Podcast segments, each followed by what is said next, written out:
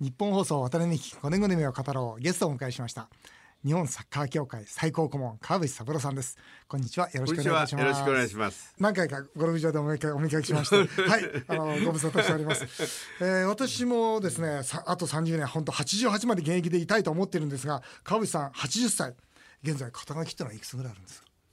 うん。まああの主にやる仕事っていうのは、はい、トップリーグ連携機構っていう各ボールゲームのね、はい。あの日本でのリーグを、はい、バレーバスケットハンドボールフットサルだとかそういうあのラグビーも含めてね、はい、でそういうのを強くすることが日本代表を強くすることに直結するんで、はいはい、リーグの充実を図ろうということの責任者なんですね、トップリーグ連携機構っていうのは。えー、だからそういう意味もあってバスケットボールの改革に取り組んでだから、うん、ハンドボールやホッケーや、はい、そういうのはもう今いろんなことであの今日ガバナンスということに対して、うん、えー、非常にこういい方向に持っていけてるんですけど、はいはい、まあ、今スポーツ界っていうのはどちらかというとガバナンスっていうのはあんまりできてないですよね。でもやっぱりその競技団体の OB が中心になって、はい、まあ、ボランティアでやってるから、まあ、ある意味で言うと無責任体制ってとこもあるんですよ。そういうものをやはりどうどうちゃんとあの組織として、えー、ちゃんと統制取れたものを作り上げるかっていうそういうところで、まあ、自分の力を発揮しているのが一番仕事の主な仕事で、はい、あといろんなこと言うとまあ2 5 6個ありますからね一応数えたら25でした。あそうですか、はい。はい、25いや 肩書きありました。はい。いやもう川淵さんにとってこの仕事を非常に積極的にやられてるんですがもう80になられての仕事っていうのはなどなんなんですか？うん、やっぱり世のため人のためになりたいということですよね。自分のためじゃなくて。そうですよ、ね、だから、えー、世の中のためになるんならば、うん、まあ皆さんが「そう川淵これやってくれ」って言われりゃまあやっぱり喜んでやんなくちゃなっていう、昔はやっぱりその若い頃は私利私欲っていっぱいあるじゃないですか、私利私欲ないとまた偉くなろうとか、器用しようだとかそういうことの気持ちがないわけでね、ただだんだん年取ってくるとそそれが修練していって、だんだんその自分のためっていうか、自分の利益のためだけにやる部分っていうのは少なくなっていって。、うん、少しでも世の中のためになるような人のためになるようなことをしたいと、やっぱり年取ると思ってくる、まあ、80なんてなるとちょ やっぱりそういう一番思う年ですね。いや本当本当素晴らしいなと思いますけど。あのサッカー選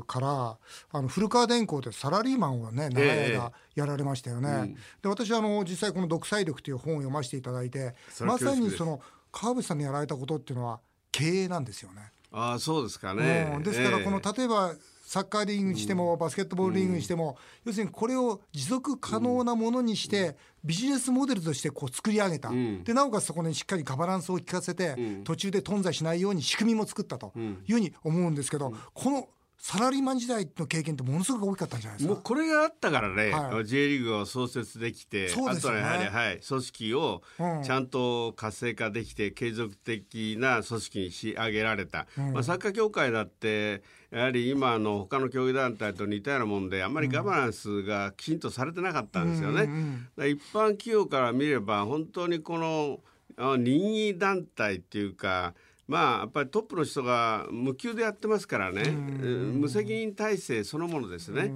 ボランティアですもんね。そうなんですね。好きでやってますからね。そうです。で、それやっぱりサラリーマンでですね、やっぱり TQC トータルクオリティコントロール、で僕らの時代では特にですね、一週間合宿でその研修して、徹底的に物事の分析情報のその収集の仕方とかそういうのものすごく定量的把握なんていうのをものすごく習ったわけですよ、でそれがやはり J リーグの創設の時に、うん、経営っていう面から見たあ上においてすごく役立ちましたね、うん、だからどういうことをやっていくべきかという、うん、やっぱり定性的なものの見方っていうのは、スポーツマンの場合結構多いですからね、うん、定量的な把握っていうのがいかに大事かっていうのはやっぱりサラリーマンで教育されたからこそですね。そうですよね、えー、もう実際この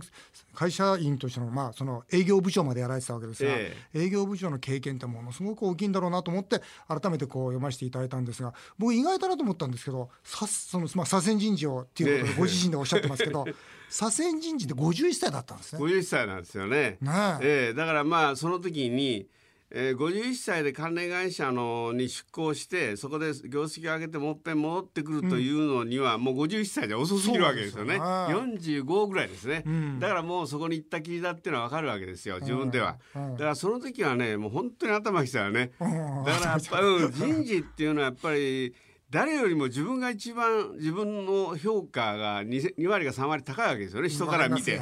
川内の実力が、そのまあ、5とか6とか思ってても、自分じゃ7とか8とかって思うもんだから、だからこうこうやるよって言われた時にはなんで俺がそこ行かなくちゃあんねんだってやっぱ思うわけですよね。会社としてはまあそれぐらいの実力だっていうところで見てるわけだけどこっちとしては全然面白くないからもう頭きてやめてやろうと一瞬思ったですよ。でしかしよくよく考えてみれば、はい、自分じゃあ辞めてどこの会社に行けるんだとどういう実力があるのだ、うん、何のあるのだ、うん、何が自分だけの特徴あるその仕事ができるんだって考えた場合に、何もなかったんですよね、古川電工の名刺だけで営業やってきたんだっていう、そのことはよく分かったわけですよ。現役時代ならいやあのよそのチームに引っ張ってもらえるから辞めてやるよと言えるけど。その頃別にサッカーのプロがあるわけじゃないし、サッカーでな食っていけるなんていうのをそ、うん、ほとんどそんなの無理ほとんど無理ですからね、うん、だからもうその時ね我ながら情けなかったですね。ええでも万事採用が馬ですよね。そう本当にそうです。そう思いますね。その時出世していたら、ええ、このねサッカーのチェアマンの川淵さんって誕生しなかったんですよね。そうなんですよね。あのバスケットボールリーグはまとまらなかったんですからね。すごいですよねいやいや。うんだから本当にもう一瞬のことで人間変わるなっていうのはね、僕の人生遡ってみたら、うん、本当にそう思いますね。ええ本当万事採用が生まれ51歳で左遷されたことこそそのサッカーにこうそうなんですね。踏み込んだわけですよね。えー、えー、でこのサッカーもそのその後サッカーをまとめたのもすごいんですけど、うん、まあさこの間ですね、実はあの三谷さんに来ていただいたんですよ、えええ、あのバスケットボール協会の、はい、でまあ川淵さんの話をですね、うん、まあ散々されていたんですけどとにかくお世話になったと、あ本当に素晴らしい方だというふうに言ってたんですが本当この B リーグも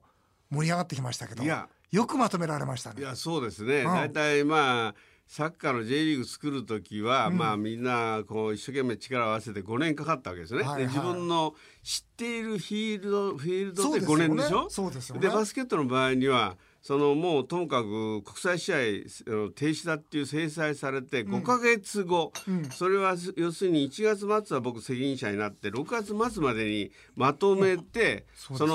FIBA 国際バスケットボール連盟にえー、2つのリーグが統合したよってことを言わない限りその制裁解けないわけですよね。タイムリミットがもうあったわけですよね。そう5か月なんですよ、うん、で片やサッカー知ってるフィールドで5回5年そうですよね。片や全く素人の、うん、そのフィールドで5か月、うんでも僕はね短い方がいいなと思いましたよ。あ本当ですか、うん、だって長ければかえってね2年3年あったからじゃあ解決できるかったら、うん、その間いろいろほら揉め事があったりいろんな反対意見が出てきたりややこしいじゃないですか。だから短期決戦っていうことは僕のその独裁力がすごく発揮できると。こここうやれ。これしかない。だから皆さんの意見を聞いて皆さんの貴重な意見を聞きながらこういうものを作り上げていきましょうなんていろんな意見聞いてたらねすみませんよ。だからそこのところでね僕は初めの段階であ5か月なら思い切ってやれるなって僕はやっぱり初めからうん、成功は疑わなかったですね。あそうですか、別に失敗したって別に命取られるわけじゃないからって。あのあれですよね。とにかく多分お分かりになってない方もいらっしゃるんですけど NBL と BJ リーグっていう、2つのリーグに分かれてましたね。そうなんですね。で NBL っていうのはその企業チームで、企業チームで協会のまあ直結、ね、直結ですよね。ええ、で BJ っていうのがその地域に密着した、ええ、あしっかりした活動してるんだけどお金がないという。ええ、それだと初めに独立した10年、うん、まあ2005年の時に、うん、協会から、うん、おお前らけしからんとか言って除名されてるんですよ。で初めねまああの昔の82歳のえー、バスケットボール日本代表の監督だった人がなんとかまとめてほしいと僕のと頼みに来られて。そうなんですか、えー、でそれでいや僕なんかそんな全然知らないのになっていうことで事情をいろいろ調べて、うん、で何が問題かっていうことをこう読み解いたわけですよ。で結局はその資本金が15億円あって、うん、その15億円が債務超過寸前で、そうですそうです。よね。そうなんです、はいはい、でこれをどうするかが全てでね、あと清めを出すとか、法人化するとかいう問題もあったけれども、うん、要はその15億円のその納め方がどうにもいい知恵が浮かばなかったんですね。でもここにもう問題の一番大きなまあなんていうのか、うん、ある。なっていうことで、ここを見てたんじゃのこれこれから先だってしゅその解決しない。だから、バスケットボールっていうのは15億円ぐらいのことなのかと。世界で見たら、ね、200億300億日本のバスケットボール界ならねね。200億300億もっと J リーグのことを考えればもっと大きな、うん、その大きな夢を描けられる描くことができるはずなのに、ね、なんで10億円でうろうろするんだということで、こっちをバシャッとまあぶち切ったということですよね。でそういう中でまあ言ってみれば経営のまあ失敗ということですから、うんうん、まあ、まあ、本人たちはそうは思ってないんですけど、うん、結果的には結局その全部自転車操業が、うんうんうん、まあ、今回のことで共同とうまくあの、うん、収集ついたっていうことで、うん、まあそんなことは言われないけど、うん、ほっとされたんじゃないですかね逆に。なるほど。だってこれを解決できる道なんてほとんどなかったですもん。でもそれは川淵さんの独裁力によって、そうですね。そうですね。独裁力によってまとめたわけですよね。ええー、そうそうそうですね。そうにしない限り要するに。あのしがらみをどう断ち切るかっていうことでしょうこういう時は。そうですね。でしがらみ断ち切るのは第三者の方がいいんですよ。うちうちの人はしがらみ断ち切れないもん。しがらみの中にいますよね。うん、でこれ断ち切るにはこんなややこしい問題があってああでもないこうでもないとてもじゃないけどできないっていうのが初めの頭の中にインプットされてるから、そ,、ね、それはやっぱり無理で僕らみたいな外から来たのがガシャンと何言ってんだ自転車操業なんてやっててこの。うん日本のプロバスケットボールが発展すると思ってんのかっていうような感じでガガガッと強引に持っていったんですよね。まさに適任だったんでしょうね。まあ結果から見ればそうなんでしょうね。この本のページにあるように私欲のない独裁者。それがリーダーの条件だ気持ちいいじゃないですか。ここまで言い切っちゃえば。そうですね。なかなか僕も言いたいけどここまで言うとなんか叩かれそうだ それがね80歳の余力っていうかやっぱり年取ってるとまあいいかっていう許してもらえるところってあるじゃないですか。これやっぱり渡辺さんが、はい、それはもう当然そのぐらいの能力おありでそういう、うん、僕と全く同じことやった絶対うまくいかないと思いますね。すねやっぱり若いとか、い、ろいろこんな若造のくせに何を言うかってなことでいろいろ言うのが山ほど言って帯がことにうるさいですから。そうですね。ええ、だけどパシッと。ね、独裁力で決められたとあのちょっと話をねバスケットとサッカーの話に戻したいんですけど、ええ、サッカーって私やっぱりあれだけの人気のスポーツに習った。で、まあ、1万5,000人以上収容できる、うん。まあ、スタジアム、ええ、そこにまあお客さんが入る。だからしっかりとした収入があるから、うん、まあ、成り立つんだと、ええ、だけどバスケットですね、うん、僕もあるバスケットの経営者と話したことあるんですけど、うん、バスケットってその会場が狭いんだと。狭いですね、うん。そうすると1人当たりの単価をサッカーのまあ2倍3倍にしなきゃいけないんだということでそれが難しいと言ってたんですけどその辺ってどうどうなったんですか？それ一番初めに全部そのどこで試合してるかっていうのを全部調べたんですね。そうすると大体3,000人収容の体育館が人数が一番多いぐらいではい、でそこもね土足厳禁物販禁止っていう体育館ほとんどなんですよ。で全部全国で見たら20箇所しかないわけ土足で入っていい物販していいっていうところは。うんうんうん、でこんなふうなことでねプロのバスケットボールが成功するわけない。5,000人収容のアリーナを80%ホームアリーナとして使えることっていう条件をいきなり出したんですね。すごいですね。ええ、それはねちょっとね無謀そうそう経営成り立たない。うんうん、で無謀かと思われるでしょうが、うん、だって J リーグも全く同じなんですよ。うん、J リーグも1万5,000っていうのはそんなサッカー場なんかありゃしなかったですから、でそれをやはりいろんなあの市長やとか知事に頼み込んでそのスタンドを増やしてほしい芝生のグラウンド陸上競技の中のトラックをちゃんとした芝生のグラウンドにしてほしいとかいうことをナイター証明をつけてくれっていうことまで頼んで、そうなんですよ、ナイター証明がなきゃできないっていう、それでみんなその頃まあバブルの頂点でしたからね、でお金が潤沢にあって、でまあ地方の活性化のためはいいかっていうんで行政のトップが、組長さんがみんなそれを了解してくれたから J リーグっていうのはうまくいったんですよ。スタートの段階で。だからこのそのバスケットも、組長さんにみんなが頼み込んで体育館を貸してもらってるなんてことはありえないっていうのはよく分かったんですよ。うん、なぜかというと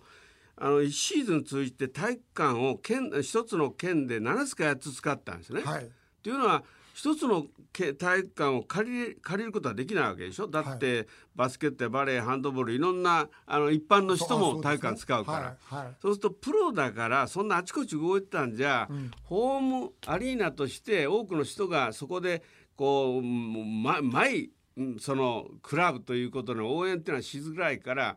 ホームアリーナとして8割使わせない限りはダメだって言ったらそんなの使わせてくれるわけがないとみんな思ったわけですよね。それは当然今までは。であんたたち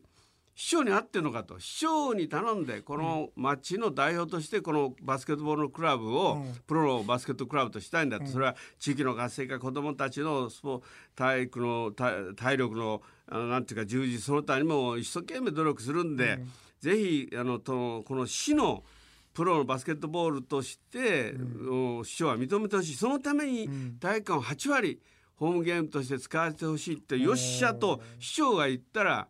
うん、全部そうなるんだと。そういうことをやれって言ったんですよ。だからみんな初め疑心暗鬼でねあんたバカなこと言ってるわと川淵は何も知らずに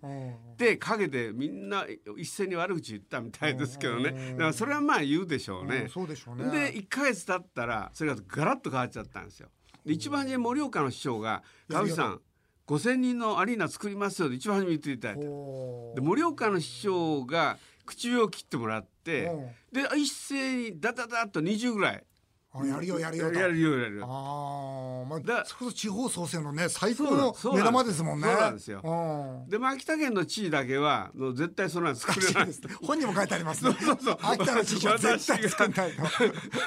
これなんで秋田の知事反対したんですか？知らない、あのね。気に入らなかった。いや気に入らなかったよりそんなね今3000人5000人の体育館を新築するなんてそんなお金はととても今のその市の財政じゃ無理だから、うん私が反対すれば、うん、他の市長もみんなこうして反対だって言うだろうということで言ったんですよ間違いなく。なるほど。で僕はいいその攻撃の相手ができたなと思ってたら、いきなり森盛岡の人がそういうふうに言われて、で大阪とか京都が全部どんどんなっていったら、もう一切それ一回言われたきりで。あと何も言われなかったからね、で福知さんが会いに来られましたよ、はい、なんとか作りますとか言って。ちょっとねあ少しがっかりしましたね。サッカーの時やっぱりあの読売新聞の渡辺さんが当時ね、ね、僕と敵対関係にあって、はい、今はもうすっかりあのそういう地域に出すということを理解してもらってますけど、はいはい、当時はその対立の構図がね、うん J リーグをまた逆に盛り上げたんですよ。で非常にこう話題になって。渡辺さんが何か言われたんびに僕はテレビに呼ばれたりこうラジオなんかに呼ばれて、渡辺さんこういうふうに言ってるのはどういう意味なんだ J リーグは一体地域に出したらどういう意味だってなことをそこで語られたわけですよ。そういうことがやったら多かったわけ。で新聞の見出しにもなったりしてたのがねだからこの初めの秋田の地位がそう言われて儲かった。このそういう相手が出てきたと思ったらもうやっぱりねちょっと格が違いましたね。さんとは。それは。うん、いやでもこの川淵さんのそのやられてることを見ると。ね、経営者としてそのしがらみを全部断ち切ってですねもうゼロベースで物事考えて、うん、今までの常識をしっかりと覆しながらあるべき姿に対して向かっていく素晴らしい経営的な発想ですね。そうですかだからだから成功されたんでしょうね。全部のクラブのために何が一番最善かっていうことを常に考えながらやってましたからね。そのクラブのために全体のクラブのためにというところのゼロベース発想って本当に勉強になりますね。あそうですか、ね、素晴らしいと思います。えー、いや本当にもっともっとお聞きしたいんですが、あの来週お聞きしたいと思います。えー、あっという間にお時間となってしまいました。アトレンディ5年後の夢を語ろう。来週も引き続き川淵三郎さんにお話をお伺いしたいと思います。次回は川淵さんの5年後の夢もお伺いしたいと思います。よろしくお願いいたします。どうもありがとうございます。